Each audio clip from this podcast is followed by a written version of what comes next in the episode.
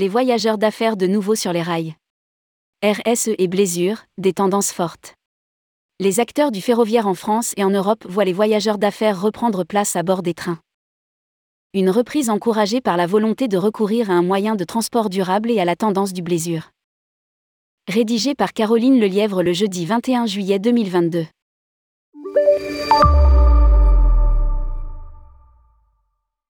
Le trafic ferroviaire repart. Attention au départ. Les voyages d'affaires ont repris plus rapidement que nous l'avions prévu en 2022, surtout si l'on considère que nous n'assurons toujours qu'environ trois quarts de notre plan de transport pré-pandémie. Nous sommes convaincus que cette tendance se poursuivra après la période estivale, alors que septembre représente généralement un mois important pour les voyages d'affaires. Se réjouit François Ledoz, directeur commercial d'Eurostar.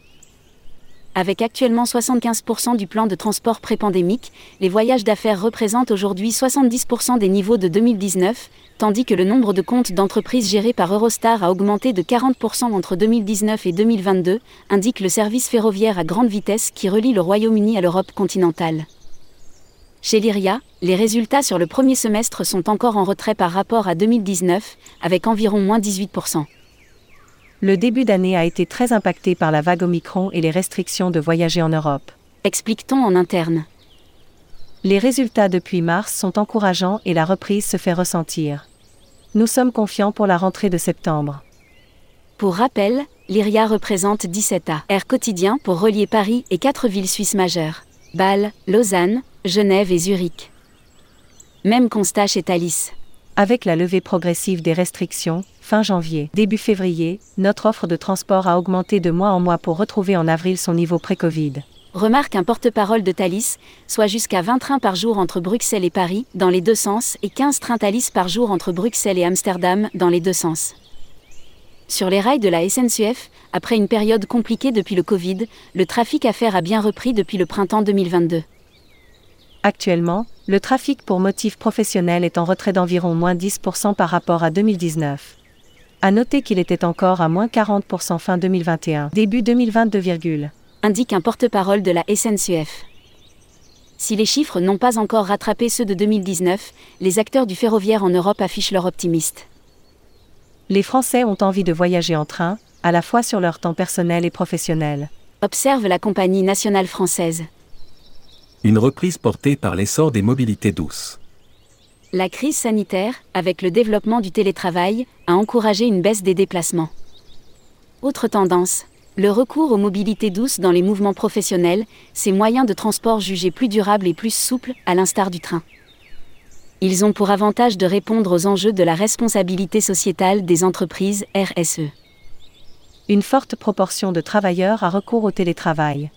C'est pour cette raison que la SNCF a lancé l'abonnement Max Actif celui-ci donne droit à 250 réservations gratuites sur une destination choisie, hors vendredi.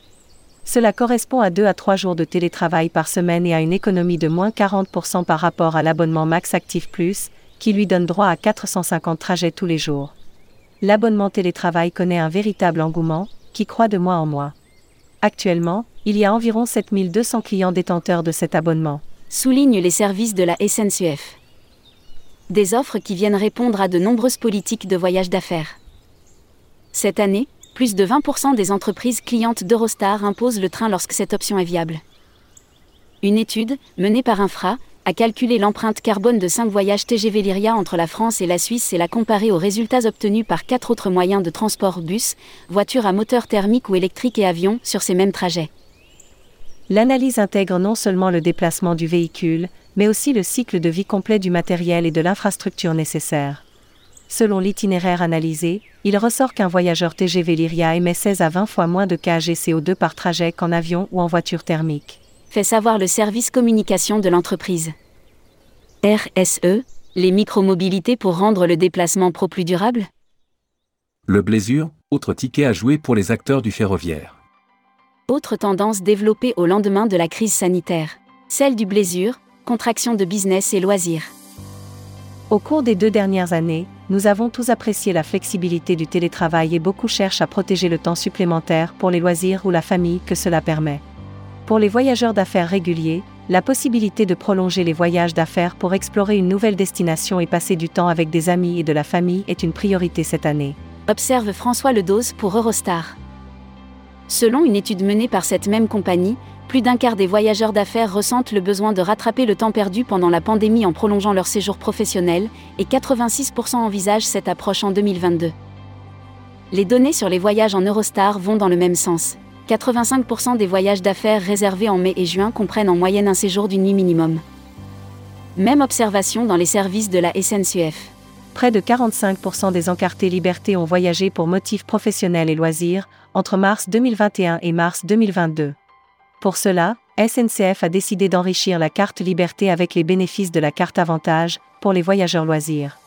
Ainsi, les clients profitent des réductions de 30% en première et deuxième classe et des tarifs plafonnés en deuxième pour leurs déplacements loisirs.